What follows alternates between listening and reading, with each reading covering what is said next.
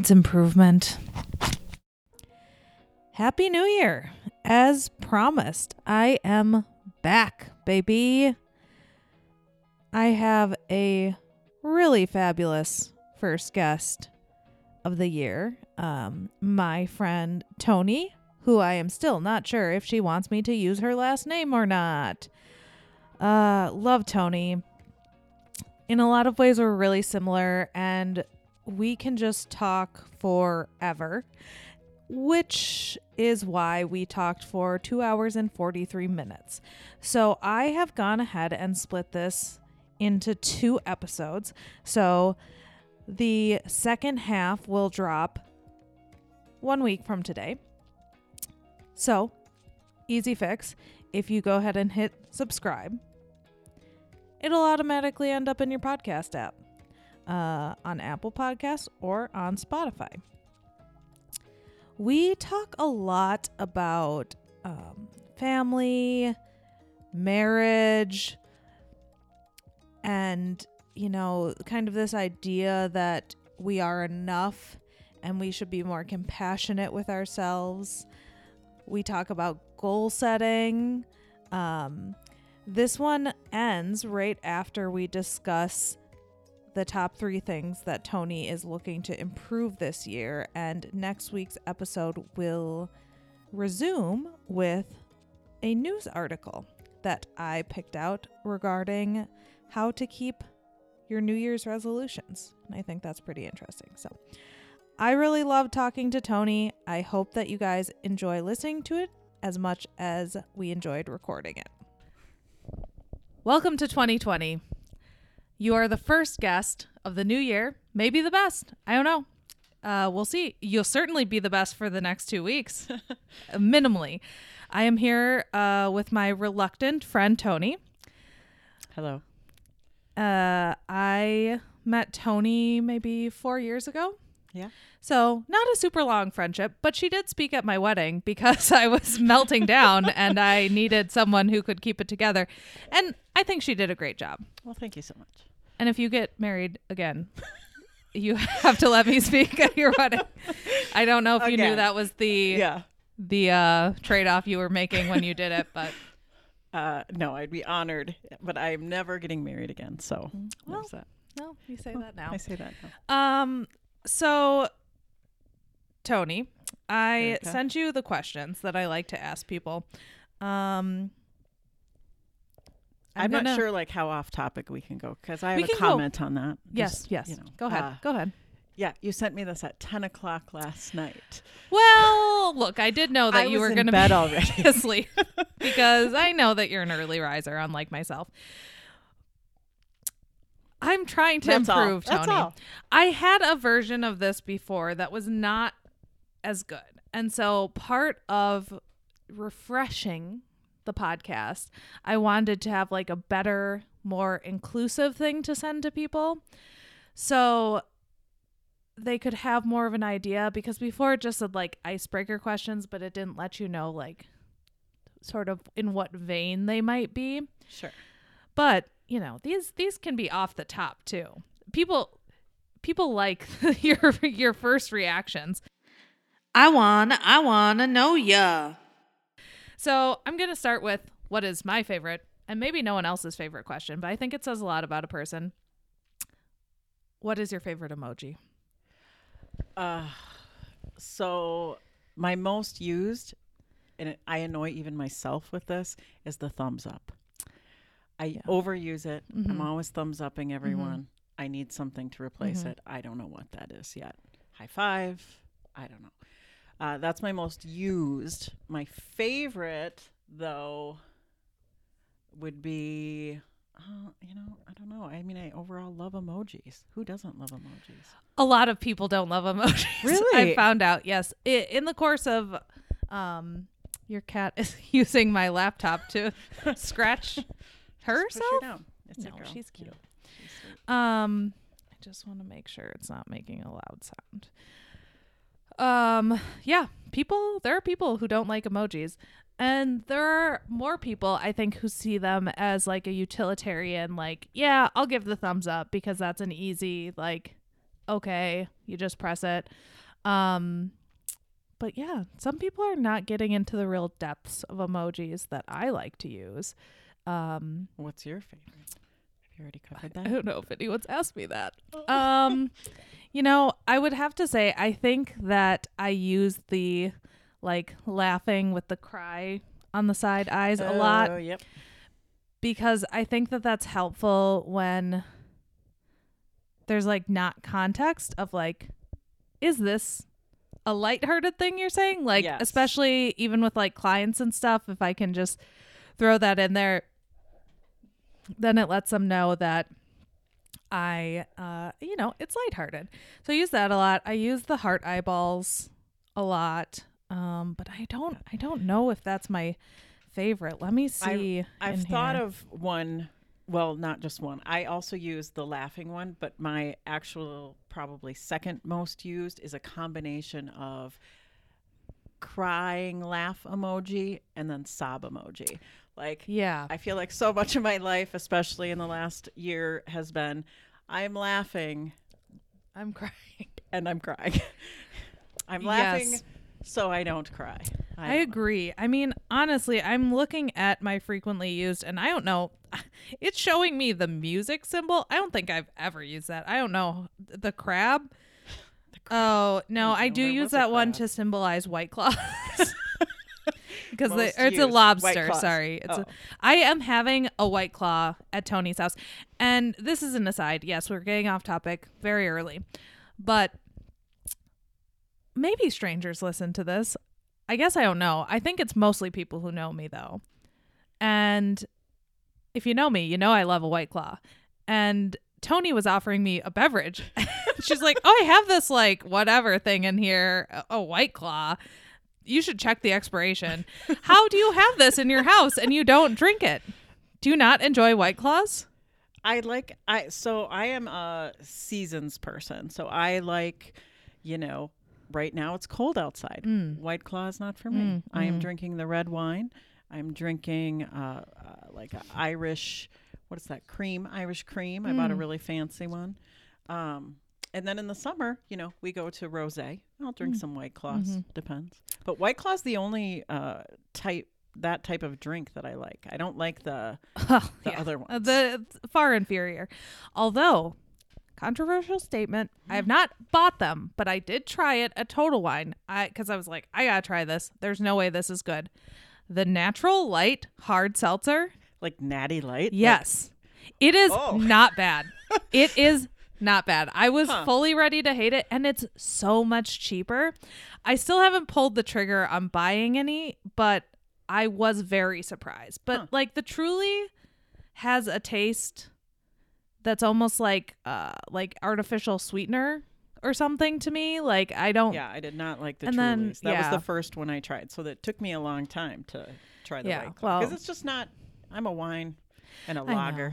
Kind of gal. Yeah, I know. And I Mm. enjoy a beer, but the carbs are so they're so hard on me. Erica doesn't eat bananas. I don't eat bananas. Do you know how many carbs are in a banana, Tony? I did not until you told me. This is what I feel like people don't understand about my life. I have gained a, a fair amount of weight over the last year. And in general, I've never been a stick thin person. And I think that people like see me and they're like, well, she works out a lot. She must eat like a monster because she's not super skinny. No, I don't eat like a monster. I could not tell you the last time I ate a fucking banana. like, I truly couldn't. I, Maybe you need to eat bananas. Maybe No, your, no your way. whole thing is twisted. no, It comes because from the earth. It's our friend. That's my.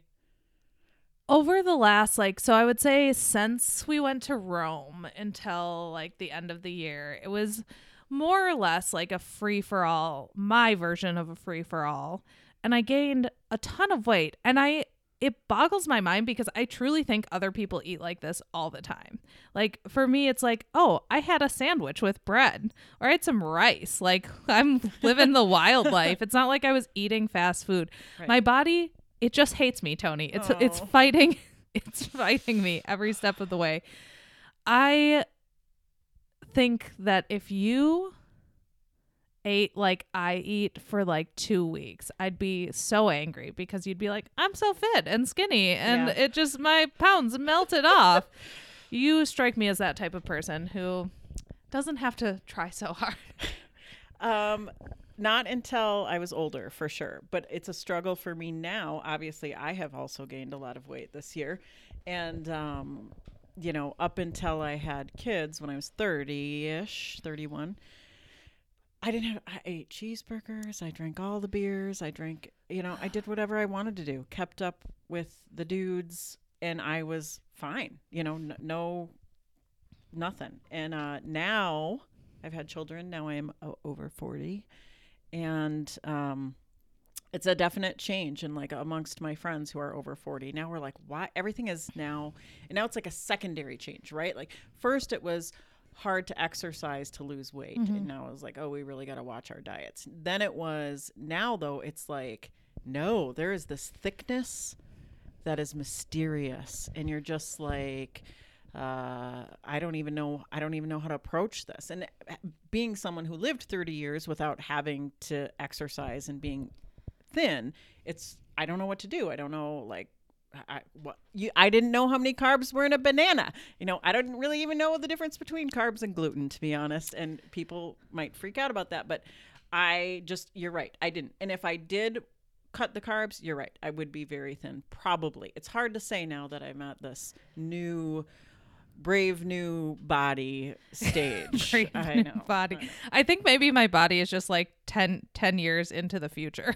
maybe, Maybe that's, that's what's it. happening. Yes. Because I feel like that has already happened to me where like, yeah, it used to be like, okay, if you hit the gym, like you'll be pretty okay. And now it's like, oh no, I'm I'm always at the gym. I am in gym clothes right now because I just came from the gym. Yeah, you and, do. You are, uh, and you do a variety of things too. So that's that's It's- usually really conducive my, to my being. genetics are very mm. bad.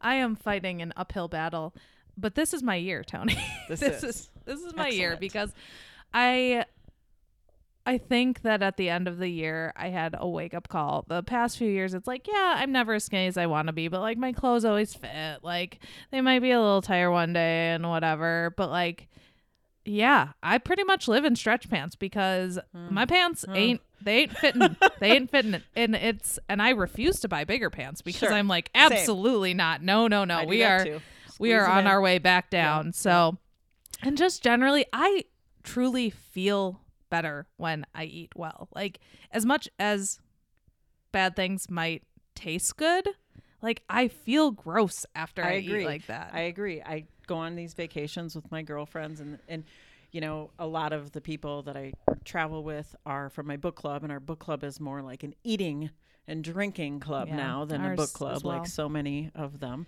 Um but you know, we went to New Orleans for my 40th birthday and you know, the food there is wonderful yes, it's amazing. and diverse. But day two, I was like, I need some vegetables, please. Like everything was like heavy and fried, and I just can't.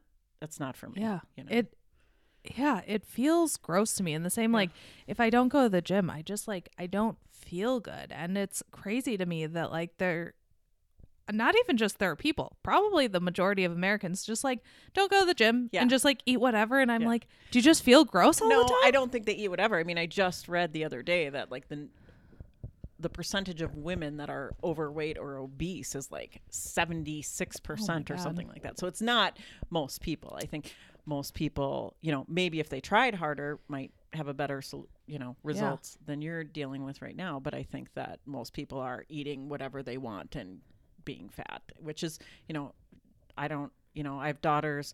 We don't use the fat word as a negative Mm-hmm. term, you know. That's it is, you know. This is this is my body now and and is there fat on it? Yes, there is. And, you know, Yeah, I think it's such a hard line. Obviously, I you know I do not have children, but I do think about that boys and girls where I have friends and family where, you know, their kids are getting to an age and they're starting to put on weight and it's like, man, how do you like not screw them up about their body image but like also be like, "Hey, yeah, encourage, yeah. Mm, you know like eh, you shouldn't start to be overweight at eight because that's going to be like a lifetime Yeah. of hardship It's so hard. Um, so, you know, they are now, you know, they give you these charts, and Mhm. you're you're they they chart your growth of your child over the years and um they do like the BMI thing very early on. I have a girlfriend whose son, they've been telling him he's obese since he was Oh like 3. And this kid will he like it's his birthday and he's turning 6 and he wants to go for sushi. Like he will eat he eats healthy. His father is a chef like preparing all these wonderful Mhm. meals. He's one of the most active kids I know. He's a big kid, but that's his genetics. That's Yeah. who he is. He's a big kid. He run, he runs, he exercises, he plays baseball.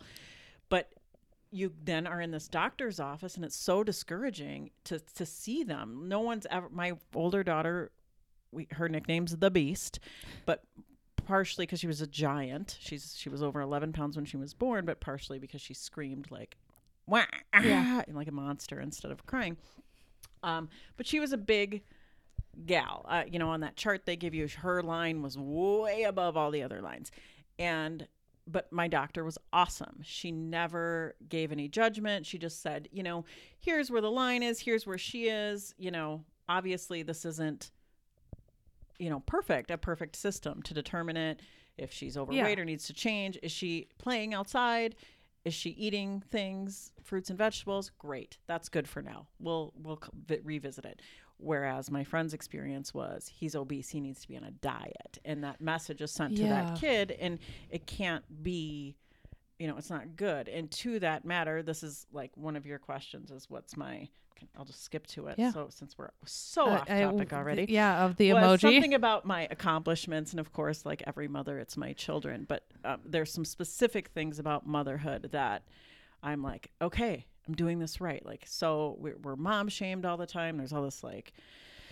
judgment constantly, uh, but there have been some things that I'm like, I am doing something right. Hallelujah. And for example, my my the beast is now 12 and which is a tough time for Mhm. girls, right? And and she's got some, you know, things going for her. She's tall. Her dad is tall. She's thin, um, but she's always had this like self confidence in her body. Like she will Mhm. stand in that. She will kill me if she hears this. That's what I'm saying. Uh, where she looks in the mirror and she, you can tell she likes what she sees. Mhm. And the other day she said to me, she's like, I am really happy. I've just been having this like real body confidence. Or What's the That word? so What's the term that people use? Um, Body positivity. posi- that's what she said to me. I'm just really body positive right now. I'm just loving being in my body. And I'm like, Alleluia. You know, this is pat on my back for for, you know, whatever part I played in that. Yeah, I think that's like the hardest the hardest thing. I mean, I, you know, I don't I guess I've never asked my mom if she listens to my podcast. Um really? It's the first No. person I would send it to. I don't think that she does because she doesn't really like understand any technology. So I don't think she would like Mm. even and she's not that old. She's just really leaning into like Sure. no no tech. Yeah. Um, but my mom has been overweight forever, and I do not think that any. I mean, I just had. I was a real. I was free range child before. Mm-hmm. Uh, there was very little eyes on me as a child, and somehow I just like sort of self corrected and like I was always thin as a kid and just like ate whatever and it was Mhm. fine. But I'm trying to desperately find this picture um, because I sent this picture to Nicole. I was looking through some stuff and it's a picture of me in high school and I c- truly cannot believe how thin I am. Like I still have an ass and thighs, but like from the belly button up, I look like Christian Bale in The Machinist. It Oh, is no. Oh, horrifying. like I'm caved in Huh. on myself. Yeah. It is no boobs. And I truly, it was 15 or 16, absolutely did not feel like a skinny person Right. then. Like I, and uh here, I'm going to show it to Tony. This won't do anything for the rest of you, but uh Maybe this is one of those parts that we cut out. That's not even recognizable. no, it's not. I also have Your like hair no is- hair. Yeah, and the angle, but Like yeah. it's gross. I probably weighed like what year is this? Is This this, like is- the 90s? no. Oh. Tony, I'm not that old. oh, well, I am American. Uh, oh three. okay. So I was 16. And uh yeah, I had like I just like I think that first of all, if we can get really off topic, which we already very much are, Is there like a timer going? butts. Well, I know how long we've been Okay, talking. Okay. There's not a timer per se, but I can see it. 18 Okay. minutes. Okay. Um, Time's up. I butts have not been in vogue that long, and I think that all of us that naturally have big butts, yeah, is it a great time now? Sure. Yeah. Was it a great time as a child with a giant butt? Absolutely not. Yeah. Because it was not cool. It was You're right. not fashionable. it, the clothes were not made for that. It was made for like Yeah. thin, thin, Yeah. thin. And so I think that that was a big part of it was like, well, I have to buy like bigger pants than my Mhm. peers. So like obviously I'm not skinny. And now I look back on it and like first of all, I don't look good. I'll I'll post this picture on the Instagram. That's what a good podcaster would say. Um you should post this picture. I'm gonna on post it. Uh but like I'll send you one of me when I was like 21 that I just came Yeah. across too. Oh my gosh, it's just like I can't like first of all, that's not a healthy weight for a person of that size. Like it doesn't look good. It's very unappealing because there's no muscle at all under there. I didn't play sports in high school. I was just like, nah, I'm a it was skin and bones. Um but like, yeah, I probably weighed like in the 120s. That is Yeah. literally not a size that my body could physically be Right. Sure. because I have like muscles to it's carry my fat though. You body have around. to per- understand that. Like I see this looking at my children as they're growing. Like, yeah, she's about to be in high school or- very Mhm. soon, and I can tell kind of what size she'll be when she gets there. She will not be that way forever. Like No. it is. I mean, it's a different when you're growing into it versus when you're trying to get Yeah. back. To, there's just no. You can't. You got to let it go. Yeah. It's, like, no, and I would be. never want to. But it's like so heartbreaking to think of like 16 year old Erica in like Yeah. this tiny body being Yeah. like, oh, but I'm not thin enough. Like, oh, how gross. How gross. The picture, I think my mom sent it to me. So I must have been like 20, 19 or 20 in the picture. And we were, went to Hawaii and I was in the midst of like, almost didn't go with my family because we were not getting along, all Mm. of that. Like, Mhm. oh, I'm not going to go to Hawaii because I am a angsty teenager. But, um, I, I was an athlete and I was fit. I had six pack abs and like strong thighs. So I had the body that's in vogue kind of now or like recent in the more Mhm. recent years to be that strong fit. Like people would be like, "Do you lift weights?" And I, and I'm like, "This is that was my body. I was an, an athlete and I hated it. I was like I feel like a boy. I, you know, and now I would kill, you know, now that's Oh my God. I know, right? you know and or it was now it is getting a little you know the thicker the the booty is a little Mm-hmm. more you know like you said accepted embraced loved but But that's the sad part about it is like, oh, are you just, like you're gonna wait until your Yeah. body shape becomes Don't in vogue worry. and to, to like yourself? my decade Yeah. Oh, I can't wait. Once, um, when I lived in China, my and I was thinner than I was uh, now, but of course at the time I still didn't like. sure of course Uh, obviously, that's what they say yeah. that's one of the things they say is love who you are now because someday you're gonna look back at Yeah. it and be like oh I know. Look that face didn't have any wrinkles Yeah, I'm gonna be that 80 and like whatever oh. yeah Uh, but my African friend from Nigeria was like, "Oh no, Erica, you have like the perfect body shape for Africa." And I was Oh, like, wonderful. "Oh, I need, I need to take myself to Africa Yes. immediately." He was like, "Oh yes, this is we don't like people too skinny. Like this Oh, is this nice. is." A1 in Africa and I was like, "Oh, why am I in found- China where everyone's like. Yeah. every day like you're so fat though." I'm like, "Oh, cool. Awesome. are you Thanks." sure you want those egg rolls Um, yeah, no, Chinese people are very uh, blunt about fatness. They have both very high standards of what is Mhm. fat or not fat, and they just every fat Chinese kid, at least boys, is pangzi. Like that's the nickname, which is basically fatty. Like Oh. Oh. just like every. Can you imagine if every fat American boy's nickname was just Yeah. like, hey, "Come here, fatty, come on"? like it's just like, yeah, he's the No, fat one. Yeah. So, Oh. oh, we've gotten very off track. What? Okay. oh, let me ask you Let's another reverse. question here. Let's reverse. Um, hmm. That we've only done one icebreaker. Well, you kind of you talked about your accomplishment. Oh, that's right. Yeah, yeah. Um, have you ever shoplifted? This has been a hot topic in my Ooh. friend circle recently. Ugh. Yes, I have. Yes. Was it recently? No. Okay. Not intentionally. I'm pretty sure I've rolled out of Target with oh, some oh yeah, but know, that's that's pack of Diet yeah. Coke under the accidental accidental shoplifting. And now I would go back. Now I would be like, I left without paying for this Diet Coke because I'm so obsessed with my karma. But Yeah, see me when I was too, but I wasn't. I recently learned that the vast majority of my friends I mean, I think that's a gray area, but like frequently shoplift Whoa. Yes. Like intentionally. intentionally. Like um uh, a hot topic has been like taking loose screws at Home Depot Hmm. and just being like, yeah, I don't need to pay 10 cents per screw for this. I'm going to take these 5 screws I need. Or um like a lot of grocery store stuff like, oh, I don't want to pay that much for ginger. I'm just taking this. Oh. Yeah. So not Wow. like massive shop. My eyes are I, open. I had the same reaction, and everyone's just like, "Oh no, you're the weirdo that you don't shoplift." And then other people are like, "No, I wouldn't." But here's the real question, because I have an answer to this, and I think your answer is going to be the same. If you knew you wouldn't get caught, would you shoplift from, let's say, they're also very adamant that it's never like a mom and pop, you know, a large, big box. My answer Realtor. is no, I would not. Yeah, I also would Yeah. not.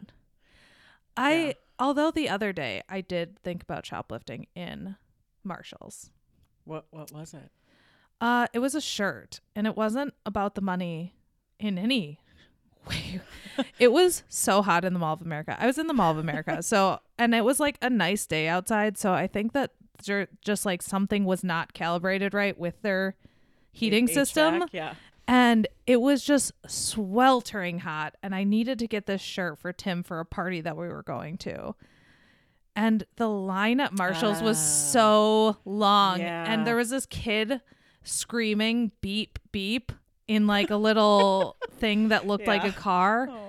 And I was just like, could I just walk out with this shirt? Like, I don't, I will throw more than the shirt costs just Sure. down on the counter, Sure. but I cannot be in this funny. situation. We but I did wait, same. and it was Yes. awful. Yeah, we are the same. That is something that would drive me to leave without it. Yeah. Maybe call later. Yeah, Or- I yeah. if it, I would have left if it had not been a crunch time.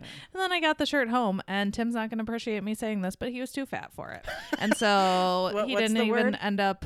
The Chinese word. Oh, pong. Oh yeah, he. I call him that all the Oh, time. He oh, doesn't no. like it. I'm Oh. sorry. I'm sorry, but I also feel You're very not little sorry. sympathy for Yeah, Tim you're because not Tim's another person where like if he just made even the Looks slightest at eff- a effort, apple. he'd just be like, Yeah. no, he he could lose weight so easily, and he doesn't. He's fat by choice. That's fine. I do feel that I am. I feel like it's shifted, but I do feel that I am fat by choice, and I know that. I'm aware of Yeah. that. My love of tacos is greater than my love of being skinny, And I think and that I that's okay. loved, I think that that's okay. But Tim's whole thing is that like he's always like, "Oh, no, you can't throw out that shirt that absolutely doesn't fit me because I'm going to fit it again." And I'm like, "Oh, okay. Well, uh you say that and we've got a full closet full of things that don't fit you, but uh, I'm not seeing any uh, action on the weight loss front. So like yeah. what what direction are we gonna go here? Are we gonna just like lean in and toss out these clothes and get some stuff that fits you, or are we just gonna keep pretending forever that Yeah. these will ever fit again? And my situation is not that bad yet. I'm No, I'm veering no, into that territory. My tops all still fit, but the bottoms are the bottoms are getting tight. Um, what? Oh, I like this one. And then this will be our last one for this section. Okay. What is something you used to believe but don't anymore? Oh, I wish I had more time to think about that one. Well, because this is a huge one that I've been talking to my kids about lately. They, Millie, the younger one, is the kind of philosopher, and she is like, what she she is convinced. Poor poor dear is a mini me, that she knows everything, Mm, that she has learned all the lessons, and so she has been asking me, what is something that you didn't learn until later in Mm, life that mhm. that you know now or whatever, and so we've been covering that, but I have the worst short-term memory, so I I can't come up with all these 10 things we've discussed, but there are a couple that I can probably come up with. Um, one is lifting other people up, right? Mm, Like, mhm. uh, and not being jealous that someone else being good at something meant that I was going to be not as good or something like that has been that took me longer than it should have to learn. I you know, maybe in my 20s Yeah. I learned that one and, uh you know, it, lifting other people up lifts you up, puts it out into the world and it comes back to you. I believe that. Um give me some examples. Um oh, what have people said? Uh oh now see now I have to think. Um I can't remember anything anyone else said, so I'll talk for myself. I mean, I think like physical fitness stuff is like yeah, very much like sort of like I used to believe that like you didn't have to work out. And I'm like, oh no, you have to use your body if you want to be healthy into the future. Um I think I used to believe, and we've talked plenty about this because I had a full on crisis before I got married. I was very in very, very bad shape. Um, I think I used to believe that getting married was like well, you'll just settle down and you'll be boring forever and it'll be awful and you'll have to tell someone else where you go all the time and like it'll be the worst. I love this one. Uh, okay. And that is not, luckily, what my marriage is like. Um, so I think that was a big shift for me, even like up until the moment that I got married, of being like, Yeah, oh my yeah. God, is this for me? I don't Yeah. know. I don't know. Um, That is that's a great one, and of course I remember that time. And um, I I guess that it, marriage is obviously a big one for me, where what I believe is not what was real. Um, my fam- my parents are together. They got together when they were 18. I thought you get married, you stay together forever. Um, so that is something I believed. You just were with this person forever. Everyone in my family, there was no one divorced. I have huge family on both sides. Now there's some cousins that are divorced, maybe one uncle or one aunt out of, you know, 15 aunts and uncles and 40 cousins. Um, you just, it just isn't something that happened. And none of my friends are divorced. Like that's just not something they do. And, um, you know the story of when my kid's dad bailed and um it was it was rough and i was in shock and i just i i still i'm still not right about it you know Mhm. 9 years later um that I, I that is something i believed i thought that marriage was forever i thought that when somebody you know committed like that that was um what it was, you know. And I remember one of the conversations I had after with his mother. She's like, "You you want this guarantee, but you you can't get it." And I was so just like, she's a lovely person, and I and I love her, but the loss of her as I was close with Mhm. her it was is just as hard as the loss of my husband. Um, I was like, no, no wonder. No wonder he thinks that this is Yeah. acceptable behavior. Like, no, you can guarantee, you can control your actions, you can have these consequences. Now, that's how I felt with my first husband. Yeah. and we know I've had more than one. Yeah. Um, and so there was this, you know, my idea of relationships and commitment and the institution of marriage and all those things have changed, you know. So, uh, Yeah, I think it's it's so hard. And we've talked about this cuz we were in such different places when I was getting married. I was Mhm. getting married and you were not divorced, but well on my way. well on the way down we that was path. coming. Yeah. we know was. And so This I was my second husband. I can't imagine because knock on wood, hopefully we're not going to get divorced or he dies Yeah, or something yeah. like that. I mean, you know, who knows. But like to be like, "Oh, yeah, Tony, I'm having a full meltdown because uh, marriage is scary." And you being like, "Yeah, well, you'll probably be fine. Also, I'm getting divorced." I like to think I was a little more sensitive No, than you- that, but probably you not. were, but I think that also like you know, I think that I I'm not going to therapize you, but I will that when you have like the foundation of what you think like commitment is and you like certainly if I was in the same position of you where like I like Tim just pulled the rug out from under me. It would completely shift how I felt about Yeah. the world Yeah. and like I think it would impact choices moving forward. And then, you know, you okay, so you're like, well, that was crazy and scary. So let me go with a super safe person. Yes. And then you realize like, oh, n- wait.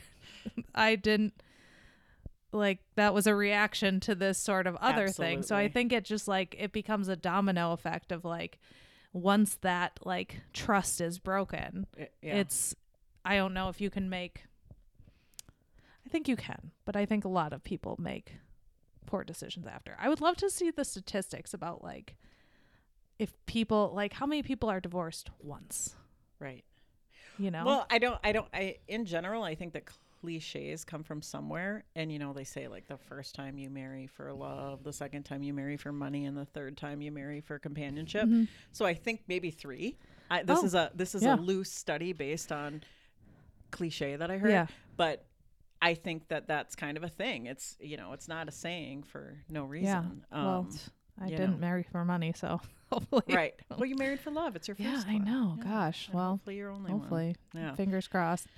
But No. yeah, I think you uh, the the problem is right that you can be a person like you and I are very similar where you're like, well, I'm committed to this 100% and I'll make it work and we'll work on it. But like if the other person isn't Right, that right. and you can't control that. Right. Like so it's like you can try as hard as you want to. You can you know, so it has to be both people and for better or worse, you just can't control other human beings. Right. So like you know, it It's has to be a two-way street because scary thing. yeah, I think there's this really touching episode of This American Life. I often tell people to listen to episodes of This American Life, and I don't think any human being has literally ever taken I me will, up on it. Erica. I love the show. I've probably already heard this one. It's what I do when I'm on road trips.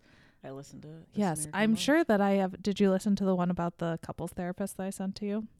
You sent me one of maybe probably. Yeah, I My did. short-term memory, In- Erica. I don't know. when we were talking about couples therapy, and there's this really that's fascinating. That's not the fascinating one I was going to talk about though. Okay. Uh, it's one that I've listened to a bunch of times, and it's really bizarre. I mean, it's it's the stories that make the best stories, where they're just like you can relate, but they're also like sort of like these bizarre, like how is this happening? So, the short version, also listen to it, is that a reporter for This American Life, so she is a person that worked for the show, um, was going to move to New York with her boyfriend, like U-Haul packed, and the night of they backed out and it was just apparent that like he was really not ready to give up what he was doing to move with her to New York and they just thought it wasn't going to work.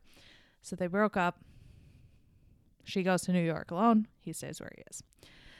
So he ends up realizing that he made a huge mistake and he reaches out to a US senator. yes. That he hmm. has these weird connections to to reach out to his girlfriend who reports on politics for the show and had previously like talked to him in that capacity. And the senator thinks it's so weird, but he also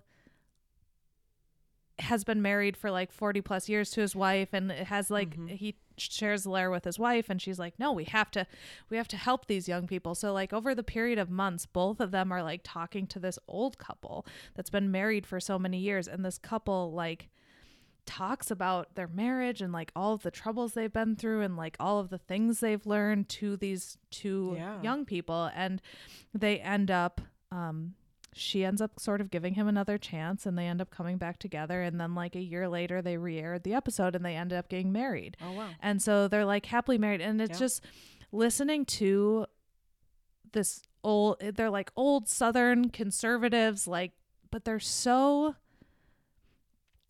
it's just such universal advice, you know, like Yeah. they still have fights, they still have whatever. And she's just like, well, you make it work because here's the thing you could leave him, I could go find another person, and then you're going to realize that this other person The has same. The grass is not greener. all these other Yeah. problems. Like there's always going to be problems and you're just like you're making a choice.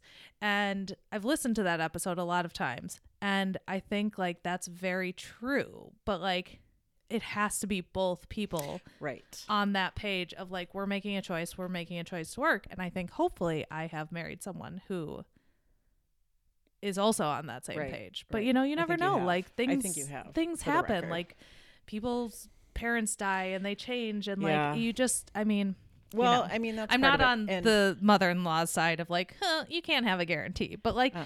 people do change and you you know, you don't right know. right and you know the i've had this so i have like one friend that's divorced and remarried and our conversations are so different than like my conversation Mhm. with you uh, with your first marriage is you know we're older and we just don't have the strength to give what we did to our first husbands kind of too Yeah. so there's there's it, you know i'm not saying my second husband is all his fault blah blah blah. No we're still friends. I mean Yeah. it's it was fine. We just both realized exactly what you said.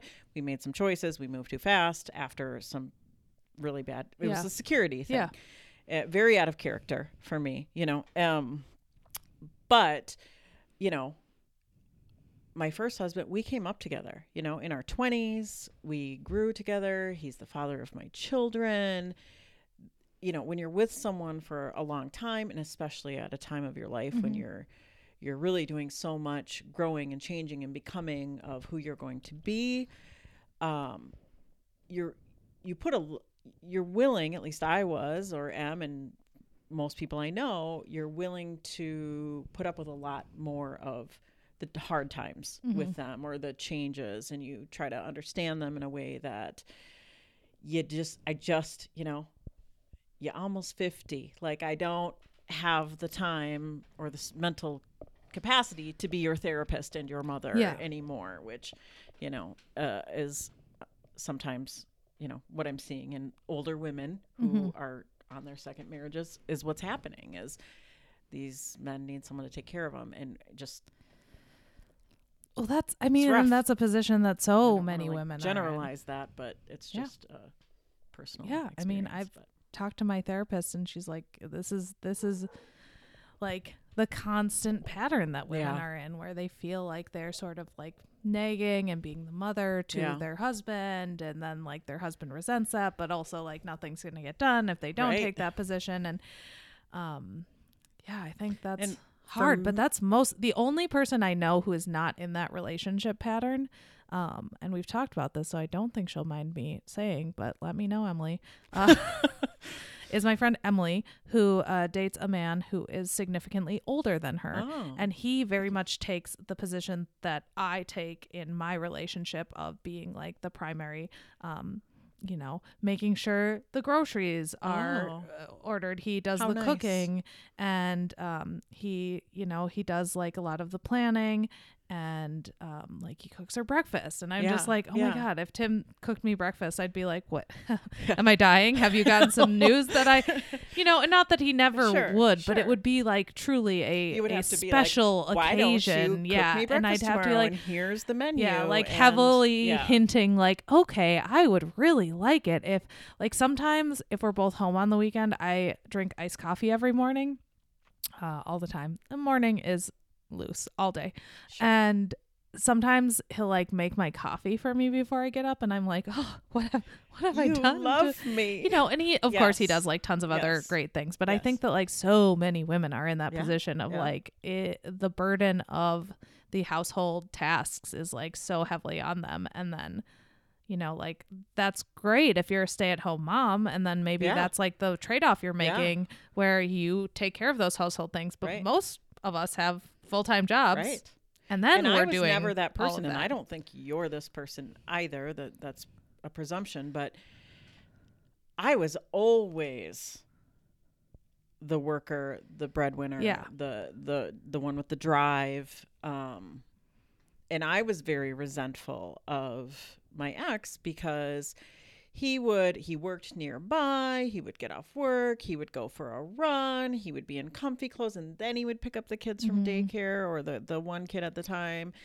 And and then and then he'd be chilling when I got home from work. And I would get home not get changed out of my work clothes and be responsible for dinner and be res- you know and all that. And so then it's nine o'clock at night. I am doing the child care now. I have made the dinner. I'm still in my work clothes and he and he wants to like hang out and have sex and all that. And I'm like, I don't even like you. Yeah. Like, are you kidding me? I'm exhausted. Like I I feel like I'm caring for you like another like though that that wasn't a very good story of that example, but for me, I am unfortunately, and I know this about myself, uh, is that like intimacy. Like I have to feel if if I start to feel like your mama, Yeah. it's yeah, not it's, happening it's anymore. It's not sexy like, I, to be no, someone's not at mom. all, not at all. It's it's that I need you to like carry some of this for Yeah. me. Otherwise, I'll just be on my own. Like you know, and and that attitude.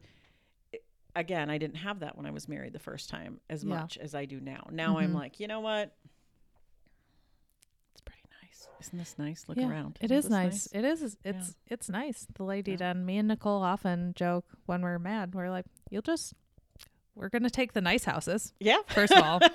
we're gonna take the dogs, and Sure, you two can live in a bachelor pad, Yeah. and we'll have Good nice luck. things over here, yes. and that'll be fine. I know. Uh, you know, but all my uh, girlfriends we are on the um you know this is this is this is this is one of those areas where maybe you should cut this out but i just feel bad saying it but it's the reality Yeah. this is the conversation i'm having with women all the time is when our the ones that are married when our husbands die before us which Mhm, is like obviously. things that happen which is what happens and or we're divorced or whatever we are going to live in a commune of Oh, other women and or like a golden girls scenario with a, a home with multiple masters i think that's where it's going one of my Mm-hmm. girlfriends one of her friends just got divorced and she bought a house with her mother and it has two masters and that's how they're gonna live Yeah. you know I we Nicole and I have actually been talking about this. Um, she just sent me an article the other day about like how more uh families, like you know, I mean, obviously non-traditional, uh, you know, LGBTQ couplings as Mhm, well, but let's mhm. just say not not single people, coupled people are choosing to live in these like I forget what they call them, like intentional communities. oh There's two in Minnesota, and there's a bunch more being planned. Ooh, and I it's I've like these this. I know what you're little, um, so each person has their individual house, but like the things like the cooking and the Mhm. cleaning and the childcare are shared amongst. yes And there's so much about that that makes sense. I mean, obviously that is how things used to be more, and in a lot of cultures still are is absolutely where you know. And I think I just had a cultural panel. Um, you didn't attend, Tony, but I wasn't invited, Erica. uh, yes, you were. Are you a member of MAR? You absolutely Oh, were. I didn't see it. Did you not see your millions of MAR emails no, about which it? Which one? I- I, deleted them yeah, all. I, okay. You know, another topic. Um, but we we were just talking about like it was about like best practices um in real estate for different cultures because in Minnesota, of course, we have like a large Somali population, a large Hmong population, and just kind of like, well, how can we as realtors serve these underserved communities and be, you know, um, yeah, just best practices. Yeah. And the Somalian panelist, he was so insightful. And he was saying that, like, a, a huge issue in the Somalian community is that they're coming from a place where your kids were helped you know Right. watched by other people Yeah. and so maybe you had eight kids um and religiously and culturally that was just the ex- expectation there Right. but having eight kids was so much easier because your mom lives with you you know probably cousins and you're all sort of helping watch it and then they come here and they have eight kids and there's no housing that Yeah. supports a family of eight no. and the, the jobs that they're able to get can't financially support a family of eight with the money you would need to rent a place that has Mhm. eight kids and so how it's just such a difficult transition because yeah i think that communal structure you know obviously you know privacy is Mhm. is less and there's downfalls and there's reasons that we all live like this but i am very intrigued by the idea of like communal living especially when it comes too. to And- childcare And, I think, well, yeah, especially for childcare. Now it's different. My kids are older, but um, you know, families are bigger, and now you don't have that. So many people. I mean, I guess how many times I've paid for a babysitter? One time, ever. that's crazy Isn't that crazy? Yeah. Um, but I'm totally blessed with my mother, my mother-in-law being close by. Um, my sister lives on the other side of the lake, Mhm. you know, and and so there's just us. But it's been this, you know. Also, all my kids had all my friends had kids at the same time as me, so it's like, we'll just bring the kids. You know, we used to. Yeah, I know. I feel like that's the other part of the plan you have to get on is like, let's all just have a baby at the same time. Yes. We And didn't do we'll it it necessarily up. intentionally, but it was it was huge. It was a, made a huge difference. I mean, when the first kids were born, especially, it allowed us to like still get together. We would have like game night and put them all in their little bouncy chairs, and they love the noise and the Yeah. we just drink beer and Yeah. it was fun. Yeah, I know. And I'm I'm at that point where I'm sure friends of mine that have uh kids will listen to this, some of them, and please don't be offended, but there is stuff where people are like, Can I bring my kids? And I'm like, No, Yeah. you can't. like, I'm sorry. You can't bring your kids everywhere. Like, this is a nighttime adult person party. Right, Like, you, you can't bring your kids here. Yeah. You shouldn't bring your Yeah. kids here. And I'm sure that, uh, you know, I, I think that I'm I'm a different type of person than some people. Um but I'm sure that more I'll be like, "Oh, yeah, well, I want to bring my kid here so I don't have to worry about it." I'm, I'm, like I was actually thinking about this this this morning about you when you have children Oh, because Tell um, me, tell me Tony, uh, what's my life going to be? I don't know. I have no idea. I mean, it could go many, many ways. That's the that's the thing about it is we can talk about it all we want, and until we're in the thick of it, you really can't say, you Yeah. know. And that's kind of my point. Is I was a person who was like, oh, you know, I was thin when I was young. I'm like, I am going to be the cutest pregnant lady ever. I'm going to have this little basketball and I'm going to walk around in my sundresses. It's going to be wonderful. And then a baby's going to come. And like physically, it's not going to be an issue. I'm not afraid of childbirth. I'm not afraid of, I, I was like the best babysitter on the block. The kids would come by and chant my name. I was not worried about it at all. Nightmare. Total opposite thing happened to me. I was like 225 when I was pregnant, 230. Um, coming from at the time, I was probably I started at like 145. Um, so that's a lot Yeah, of pounds. that's- that's a lot That's of a lot pounds. of stress on my the body. daughter was over 11 pounds, came out my vagina. That was not great. Yeah. Um, and I had postpartum depression. I looked at this giant monster, you know, while I was pregnant, even though I was like, there had to be something wrong. Hindsight, my first baby, I didn't know what to expect, but it was a terrible labor. It was a terrible pregnancy. You know, now I know that, but I Yeah. didn't know that at the time. It just, I was like, well, this sucks worse than I thought it was going to. Am I, am I bad at this? Like, what's the deal? the labor was terrible the birth was terrible postpartum depression all this time i thought oh i'm gonna have this little, little red-haired baby bird baby and she came out and she was like a monster and she had like i didn't even i mean the first thought in my head was like i said out loud she doesn't look like either of us. And i'll just let you guess what i really thought in Yeah. my head. It was not it Yeah. was not like this whole picture perfect moment that we see all the time. And then i was like i couldn't bond with her. I was like who is this monster?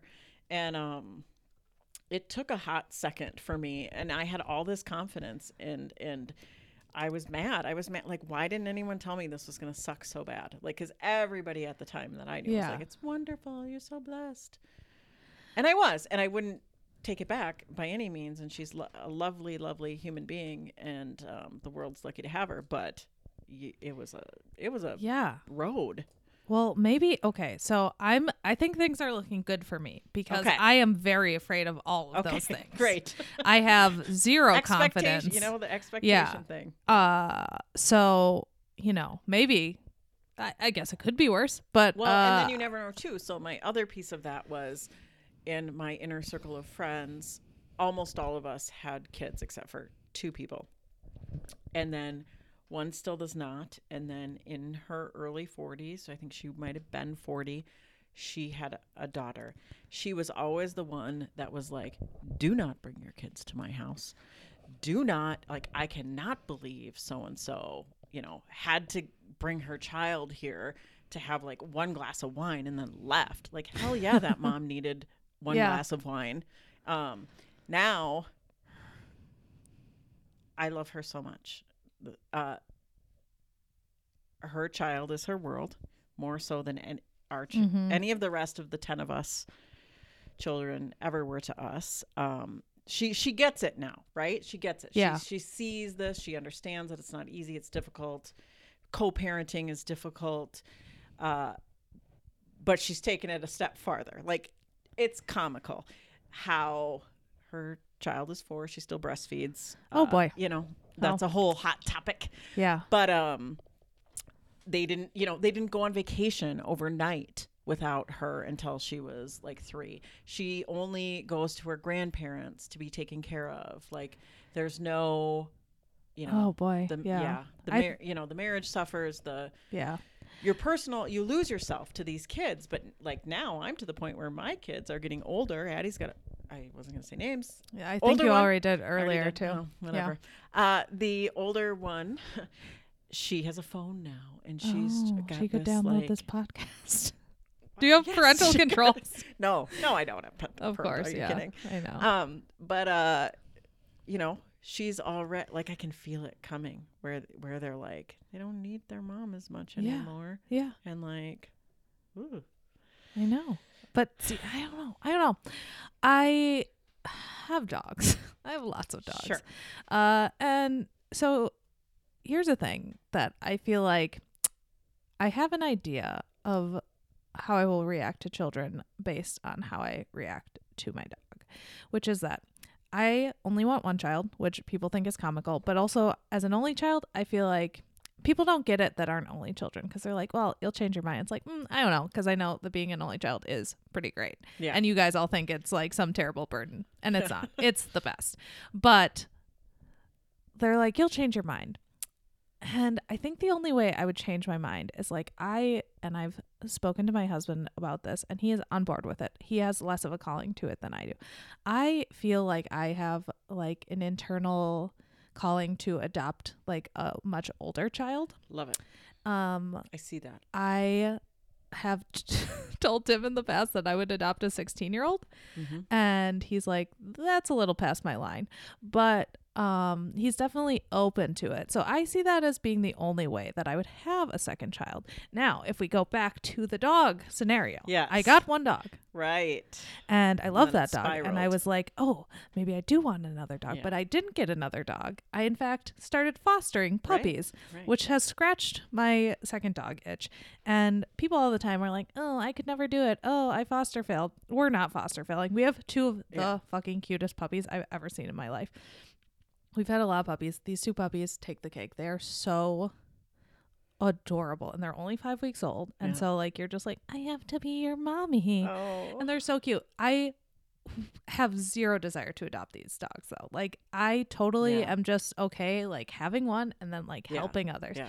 And I think that while children are obviously different, that is just sort of my personality. I can I don't think I'm a person who's ever been like I'm called to be a mom. I Right, must be a mom. Like I could just be like, "Oh, what if I help these kids on their way?" And if they don't if I like adopted a 16 year old and just like help them to become an adult like i would feel totally fine with that. I don't need them to be like you're my mom and i love you. Like i could just be like i'm a person that's helping you. Like we're family. You don't ever have to see me as like your mom you know?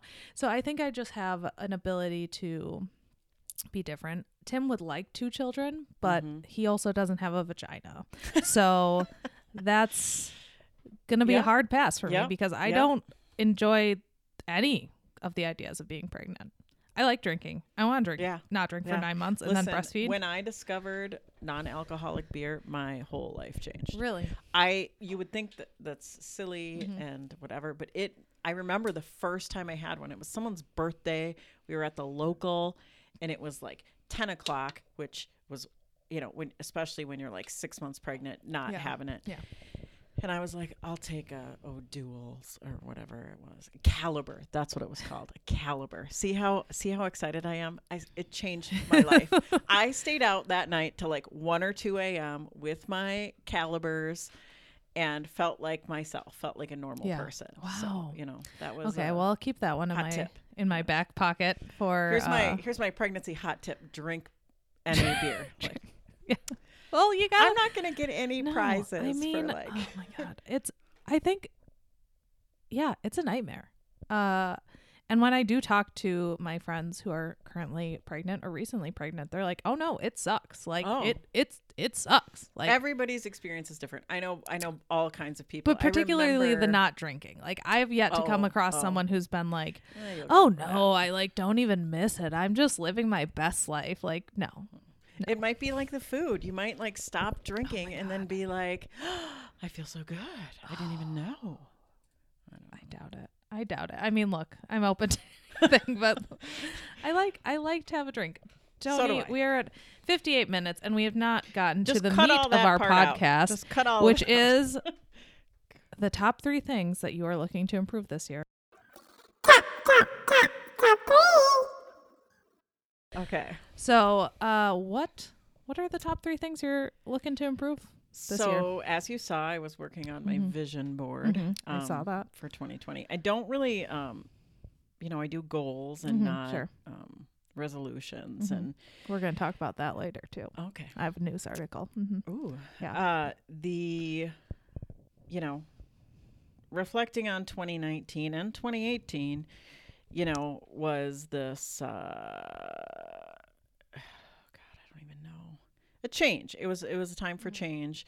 Um, but and and self-care and travel and all of those things and like i maybe took that a little too far is how Mhm. i'm feeling right Mhm. now is i Mhm. uh I, I I do I guess I do things wholly and I, I wouldn't describe myself that way, but if I'm objectively looking at it, like I'm go go go or stop. Like there I'm having tr- that whole balance, that whole Mhm. work life balance that people talk about. Um that being said, that's not one of my goals, work life balance, I guess, in a way. So, doing my vision board, what we did this year is words. So I can't really say I can I can tell you my three Okay. words. How's okay. that? Yeah, that's good. Okay. So, um one of my words is routine. Mm-hmm. So that kind of comes from that getting the exercise, doing the work. I mean, I'm self-employed, you're self-employed. Mhm. I now don't have an office to go to with office mates, and that has been a realization for me. I thought that would be no problem. It is a problem. I'm lonely ish, or at not even lonely, but I get, I'm happy being by myself when I'm not with clients, but I am so easily distracted. Oh, here's Mhm. my book. Oh, I need to do these dishes. Oh, so, you know, there's a volunteer opportunity over here. You know, I'll do all those things to avoid the parts of my work that I don't like. Whereas when I was going to an office, it was easier to like knock those things Mhm. out. So for me, how I'm going to accomplish a lot of goals, such as the exercise, the food, the work, is a routine. And having this routine and sticking to the routine is going to be, you know, the Mhm. trick. That's one of my words. Yeah. Do you want my other words? I mean, we can do it anyway. We can talk Okay. about that one. I'll and just then give get you into all the another one. words. Give, give, Do you wanna yeah, give give, it- it to me all. Okay. Another word is um I'm gonna I'm gonna it's hard words are not my thing, numbers are my thing. Um so I'm gonna say less. So less is one of my things. So my book pile that you saw, Mhm. um one of my goals is to have uh to to read, right? Yeah. To, to a book. So my my goal is 36 books. Um and 3 a month. Mhm. And so one is my book club book. Mhm. One is a book from my shelf Uh-huh. and one is a kind of self growth book, whether business, personal, or whatever. Also, books from my shelves. So I have stacks of books around, and I'm like, why do I need to go buy more books? I need less stuff. I need less books. That over there, people cannot see this, but that is my capsule wardrobe. So I'm Uh-huh. trying to, like, I have bags and bags. You're talking earlier about your clothes. I'm thinking in my head, Erica should go through these clothes before she I should. home, Tony gives know? me some great clothes sometimes. Yeah. Just Uh, so right. So there's my. I, I need. I need less. I need less stuff. I need less. I need to use what I have. I have. I have one of those deep free. Remember we got a cow oh, once. we got to we need to get a cow many again. things. I did use get- up my cow, but I, I need to use what I have. We have all this, you know, food. You know, we go shopping all the time. Like, why don't I force myself to use this can of beans that's in the bag? You know, that sort of stuff. I just want to start. I'm feeling um cluttered in my home. You know, Mhm. where I'm feeling like I need to create the space to not focus on cleaning, not focusing on, you know, and I can do that when I have less stuff. I know that about myself. I don't keep things in storage. I don't have clothes in storage Mhm. aside from my Goodwill pile. I don't have um, any of that. So so less, and then less. What actually inspired that whole less thing also was um, this. When I was in Miami in the fall, we went to this art installation, and they were giving out these postcards, and you can see it. Mhm. It says fearless. Oh, and yeah, it's it's like fearless but it's also fear less the Mhm. way they did it and that was kind of that was supposed to go on my vision board but visually it did not fit so now it's back on the bulletin board Mhm. but um so less fear le- less of all these things less of these things that are weighing us down is is that um and then the third word i mean i have like five words but i'll just give you three is i'm going to say enough that um and that one is kind of based in you know, they always say treat others the way you want to be treated, and that is not my problem. My problem is treating myself the way that Mm. I treat others, Mhm. right? So if you come to me with a problem, I like to think that I look at that with no judgment, and you can tell me anything, and I'm still going to love you and try to lift you up, and I don't do that to myself. I I, you know, I'm like, why are you thinking this way? Why are you doing this? Oh, you should be doing this instead, and you you know, I beat myself up over this Mhm. stuff. And, and so I want to look at myself, you know, through someone's eyes who loves me, you know, you know, and, and Yeah. say, you are enough. You are good the way that you are. Um, you know, it's all, it's all contradictory. I feel like this is a, this is a, this is a thing in our society too. So, uh, you know, everyone's like, you got to learn to say no. You got to learn to say no. And then there's this whole other thing that's like, just say yes to everything. you know, I've got one of the books in the pile is that um, Year of Yes by Shonda Rhimes, Oh. and uh, I, I've read half of it, and it's good, and it's good, and I feel, but I feel like I've already kind of experienced both the say no movement and uh, and the say yes movement, and I've kind of said, okay, I do now say no to like. It's very hard for me to resist. You get the email, oh, we need soccer coaches Mhm. it, in the past I would have been like, sign me up. And then I'd be like, I don't want to do that. Why am I doing that? I've gotten really good at saying no. And then I've gotten really good at saying yes. You know, do you want to go on this vacation? It costs $10,000. Yep. I don't Yeah. have $10,000, but I'm going to. I'm gonna go on that anyway. Yes. So I feel like I'm doing a good job of that, of living my Mhm. life that way. But um, but yeah. So I, I it's it's tough, you know, to find that. It's all balance. You know. It is. It is. I I do think all sort of three of your words, uh, they you know, it's like streamlining. You're trying to streamline your Yeah. life, right? Yeah. Routine, Yeah. having less stuff, and then being sort of satisfied with yourself and where you're yeah. at. I think theme. that they are very connected. Uh, also, I've read many of these books. Let me take a peek because I am a self help book junkie, know which is are. why I So- have a book or a podcast Yeah. on Disclosure is that okay? So these are my Little Weirds. books from my shelf. These are my like personal growth Yeah. self help books. Those are So I I've will read. tell you that all of these things have been given to me or I have acquired over the years or and I have not read. So for one Um, reason or another, um I think you'll like the Millionaire Real Estate Agent, but I did not. I oh, yes you because I'll like it and you didn't yes because I have no desire to have a team, and Oh. it's very like because you know Well, like how yeah. do you make a million dollars a year as an agent without having it. having a team? Sure. you know it Yeah. it kind of And You have that is to. the way of that company. uh You know, yes, and is also the the, one thing. Um, I That's did not too. Yes, Yeah. I did not find it super helpful, to be honest. Girl Wash Your Face, I think, has some really good stuff in it, but there is like a religious undertone that I did not So love. that is why it is still on my shelf. I did not know that. That one and then this this But- this great Oh, 1000 Gifts. Yeah, I Yeah, haven't is read also that. religious. Um, and I didn't know that. but and then the other two fell down there. what are they?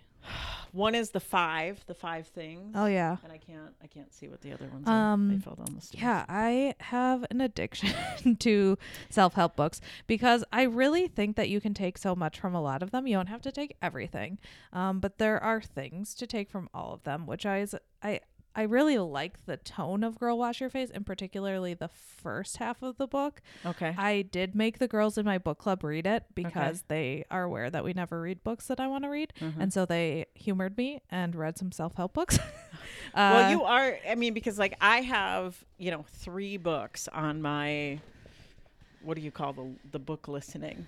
Um, um, Audible. Audible. Yeah, And I have one that is Unfuck Yourself that you told me to listen to. Yes, And I Yes, struggled You struggled. I because I it- like hurry it. up, hurry up, talk faster. So I had to speed it up. Yeah, you have to and speed I still it up. couldn't do it. Oh, my So oh. that's my problem with books on tape. Like I, another person is suggesting that I listen to these, listen to books, and I'm like, it gets it done a I- lot faster. I can't do it. I want to. I want you know, in all these self help books, I can't stand list like listening to people talk about themselves. Yeah. Like in, in some ways, you know, and so it's that's what I feel like the tone is when I read these things. um, Give me a checklist. Give me a give me some bullet points. you should read. You're a badass at making money. Okay. That is one of my favorite self help books, and I've tried to make my friends listen to it, and they are like, "But we don't have jobs like you. We can't make money." But the whole point of the book is, first of all, it's very applicable to other Sure. areas of your life. Although it is sort of focused on money, there is also you are a badass, but I Yeah, actually saw like you are a badass at making money better.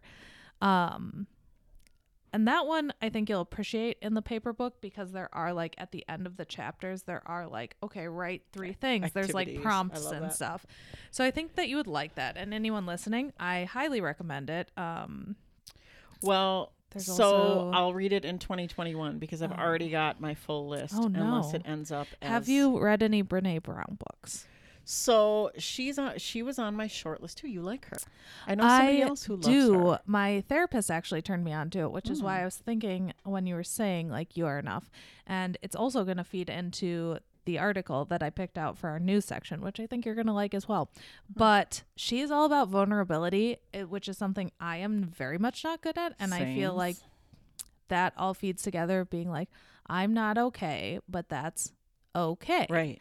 And I think that like that is a big problem for me. And Brene Brown is all about like vulnerability. And somehow, so my therapist told me about this. She's like, "Oh, you should really do this because obviously you have some problems." and she didn't say that, but I now Listen. realize in retrospect, like, yeah, okay. Um, but now Brene Brown's having a bit of a moment, from what I understand. She has like a Netflix thing. Yeah. Yeah. Um, but yeah, I just She's think like. Yeah. it's very powerful to like some people find it very easy to be vulnerable and i think you and i are people that are like nope i have everything together and Yep. i Yep. i have no Yep. problems at all and i just i'm doing very well i can handle absolutely everything and then like if you can't then you're very hard on yourself about that thing Right. when of again of course you would literally never say that to another person Right. like if a person came to you and like had problems you wouldn't be like well Exactly. I don't know what your problem This is. Get it I'm saying. together. This was my enough. This is the treat yourself the way you treat other people because that's exactly it. Is if someone so I've been trying to consciously think that way and say if I'm having a problem today and this is my problem. If Erica came to me with this problem today, how would I respond and then try to treat myself Mhm. that way? And um it's tough, you know, yeah. when you're used to being like bucket up. it's really tough and i think that's like i have been more open both on this podcast and in my friendships of just being like this thing in my life isn't going super well. And then you're surprised by how often you like your friends like oh yeah th- i totally relate to that. This thing in my life also is not going super well. And like the connections that you form from just like being vulnerable and being Right. admitting that you're not Right. doing super well. I think it's very powerful, but it's hard. But I think I I have gotten a lot better at it in some ways, but in some ways I'm still like I think when you've spent a lifetime not being that way, it's going to take some time. 2019, I did the same, absolutely the exact same thing as you, where I was trying to. So it was like, if I feel something, just say it. If something's giving me anxiety, just say mm-hmm. it. Like if I'm, you know, and I really try to do that. If if my if I'm not doing great, just say it. And um, some of my friends will talk about this is related to what I was saying earlier. Is when I had my first child, I was not doing well and I showed up at book club. And it was the first time they were all meeting her, and I walked in, and they were like, "Oh my god, oh my god, how are you?" Blah blah blah, and I started sobbing, and I said, "I am not okay." And every single one of them will tell you that they remember that Yeah. so vividly because I think it was such a shock, you know, especially Mhm. coming from me to be like, "Not, not okay, nope," and you know, they all you know took me in and embraced me and like why would i think they would do anything different or what what happened in my life that i'm so you know and i've gone straight back to that that was like a moment Yeah, right like yeah. I, I am better about it but um but i've tried to do that. If i if you're feeling something that's okay and and just say it. And if and trying to open myself up to love and things like that you know and and just you can't do that if you're not vulnerable really. So Mhm. there must be i don't know. There's it's a hard change. Yeah, it's a hard change, but I also think that like and this uh, really th- I picked a great article for today. Uh because I think that it's important to be like I'm not perfect, but I'm better than I was because Yes. acknowledging the small steps that you're taking is really I think that's another thing that's hard for people who are kind of like super driven, super perfectionist to be like like my therapist will often be like look, like look at where you were yeah then to where you are now and that's huge and you know like you not that I wouldn't but I don't think people would be super interested in hearing about my specific uh you know obsessive compulsive mental panicky issues. But to be like you still have some of this but like look at how far you've come. Yeah. and like what if you could refocus on like n- not I'm not far enough, but like uh, the part that you came. And I think they talk about that a lot in self help books, and I think that that is like the best way to keep yourself encouraged to keep making changes, right? Because it's it's just like weight loss. Like Yeah. if you ate uh, nothing but salads and exercise every day like how long would you last if you didn't lose a pound Right. you know Yeah. like you have to see like oh yeah i'm not where i want to be but like the scale's ticking down Mm-hmm. Yeah. otherwise you would just never Yeah. You'd never take the that's effort true. to do That's it a good point. Yeah. so be gentler on yourself, Tony. I, it's in my it's, it's on my it's on my list. I know. I know. I There's an think I think that's a that's good list, and I think it's kind of like the exercise thing where I'm like, that's so bizarre. Like, how do people like live and they just don't exercise? Like, for me, being intentional and like mindful about like my goals and things I want to do is such a big part, and I think for a lot of self-employed people, it has to be Yeah, right because yeah. we like have to think about those things. And then I have friends or we were at the gym the other day and he was like, okay, it was like, you know, it was like the 31st. And he's like, let's go around and do names and say what what's on your list of goals for and more than half of the class was like I haven't really thought about it. And I'm like, what what What have what you been you- thinking about what for do you the mean? You don't just, weeks? like, think about thinking about. Yeah. goals and business planning and like Uh-huh. goal setting all the time and I really love talking about that stuff. So I like to, you know, I'm always like drawing that out of my friends Yeah, and being yeah. like, but it's so weird to me that there are people who are just like, yeah, another year. I don't know. But a part of it has to be the line of work that we're both in, and then we're probably in this line of work partially Oh. because of that. I It's think that's a, very you know, insightful. cart Yes. before the horse type scenario. yeah. Um, you know, p- some people don't, and, and I have to. I, I'm not gonna lie. Like sometimes I'm like, oh God, they paid me a lot of money to sit at that desk and drink my coffee. It's sometimes Yeah. quite tempting to to go back to that, but um, you know, I do think you have to be a person that I don't. I don't think you would be happy sitting at a desk and you know, No. and I and I wasn't clearly. So Um, I'm just gonna show you. This is um, this is my goals for January, look how big. and it this Yeah. is a action checklist week I by love it. week. I love it. For those of you who can't see it, I it, have a very similar. there are multiple pages to it. So like when people are like, "Yeah, I don't know like what I'm doing or what my goals are," I'm like, "Uh, what do you what I'm what do you mean?" You know, and then I like yeah. feed this into an app that reminds me of things, and there's like a whole system. And of course, my husband is the kind of person who would never do this, but by virtue of just being married to me, like I Yeah. I make him do it. Yeah. And I'm like, oh, there are people out there that don't think about this stuff. And like, you know, I think that a lot of people do make resolutions at the year, but like I am making like daily, weekly, monthly goals throughout the entire year. Right. And of course I don't hit many of them, obviously. obviously. Well, was, that was like, one of my questions. Is so how do you?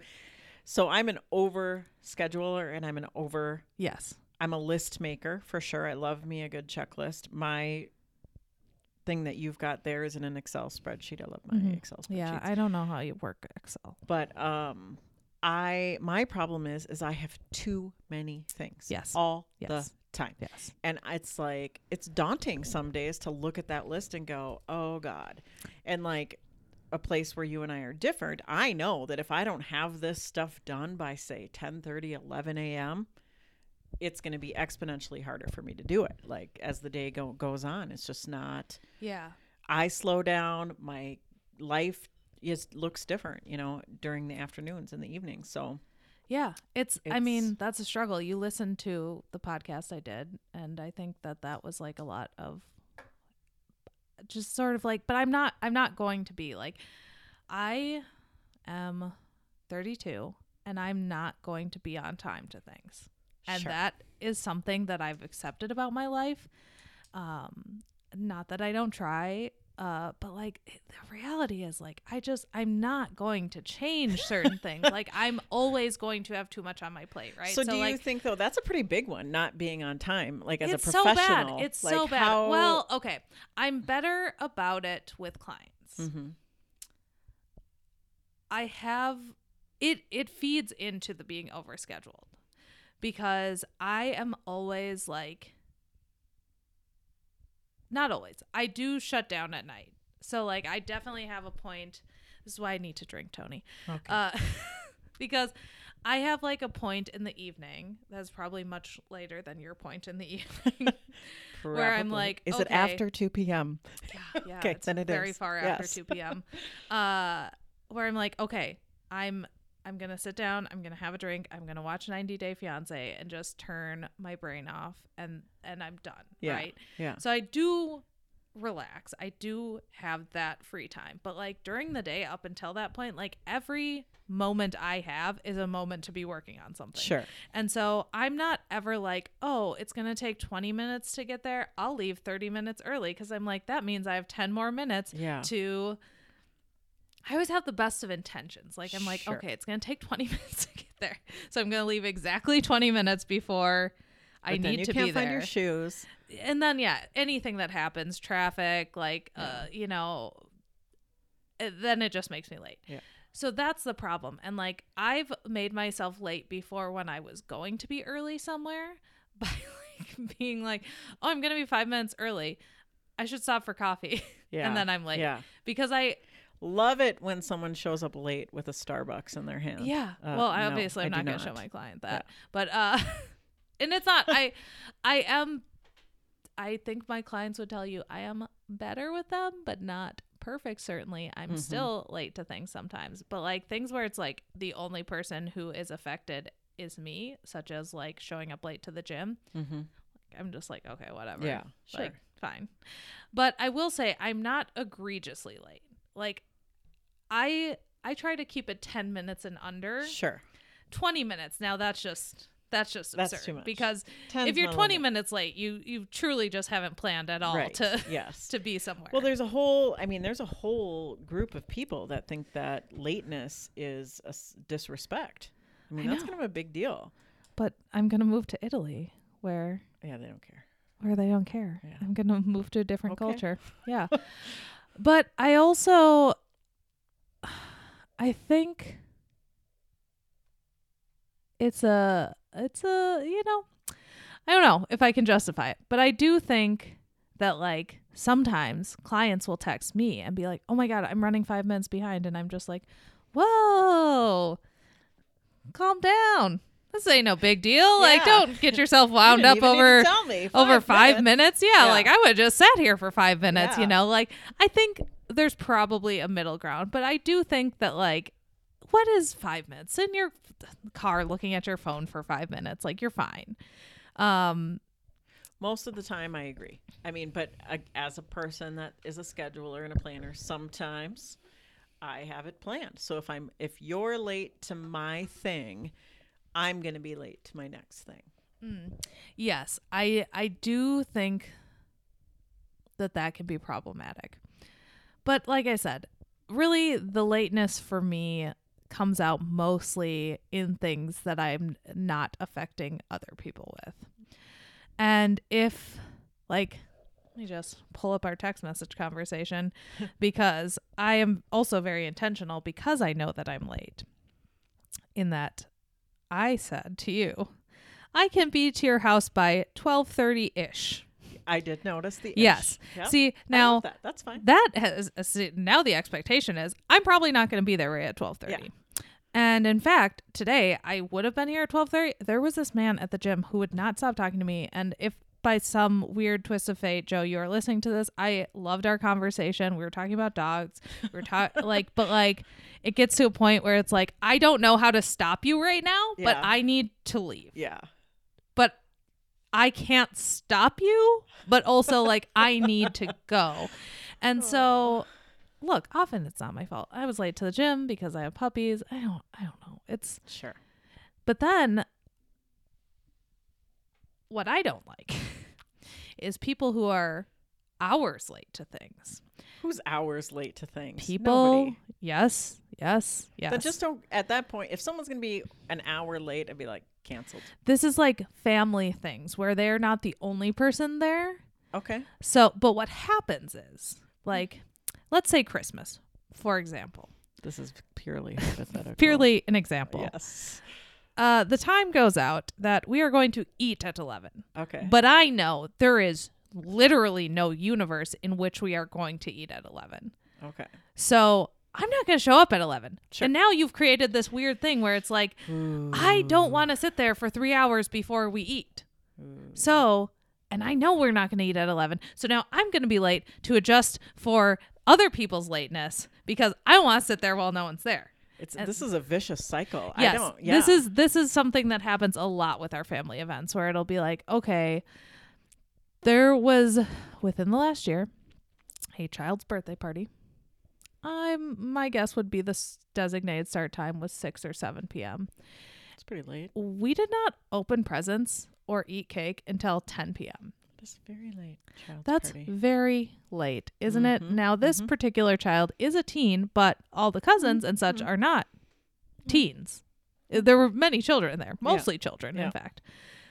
Uh, and so now I'm looking at an invite that says six, and I'm thinking, well, there's Oh, no, no. way No, that no, we're going to. My fam. Okay, so something we don't mess around with in my family is the eating time. Mm. So if we are going to eat at one, is what it says. We are going to eat at one. Oh, yeah, this is not But so. so. but the party starts at eleven. So you may arrive anytime you'd like between eleven and one. So eleven is on time, Mhm. but then you have a two-hour window mhm. to get your butt there, Oh, see, I could absolutely work and with you that. better not have an important potluck item oh, well, and come let me- past one. Let me just tell you, I yes, no, no, no. I would never. I I have very strong feelings on potluck items and when they get somewhere. Um, you can't you can't have a staple item and not show up on time. Right. You can't do that. Here's the thing: just don't sign up for a staple Yeah. item. bring Uh, a bag of chips. yeah. Who? Someone backed out of our friendsgiving and they had a key item, and I was like, "Oh my god, have I not made it clear enough over many years that just don't, don't. Yeah. If you don't know if you're going to be there, g- grab a pack of cookies because no, Right. Yep. it was the green bean casserole. Dun, dun. That's I don't even remember who it was, to be totally honest. All I remember was that I was like, anyone else could have made that. Literally, anyone else could have taken that. This is Minnesota. You do not. No. You I mean, are not in charge of the green bean casserole and then not show up. There have been many mishaps in the Friendsgivings where I have declared uh, angrily. Uh, one year, a person who is the flakiest person ever, for some reason, picked up the macaroni and cheese. And I said for the weeks leading up to it, this person's not coming. They're not coming. I know they're not coming. This person's not showing up. And guess what? They They, did. didn't show up. And now, you know who makes the macaroni? I make the macaroni. Nice. Because You got to know what you can live without and what you can't live without. yeah, no, I At look, least make a backup. I'm not a monster. I'm just a person who is frequently up to 10 minutes late for things. Okay. Very rarely up to 15, but never, never past 15 Okay. unless it's an intentional adjustment for my family who will not be eating for several hours Sure. after they say Sure. they're eating. And that is where I'm cutting it for this half. I hope you enjoyed it.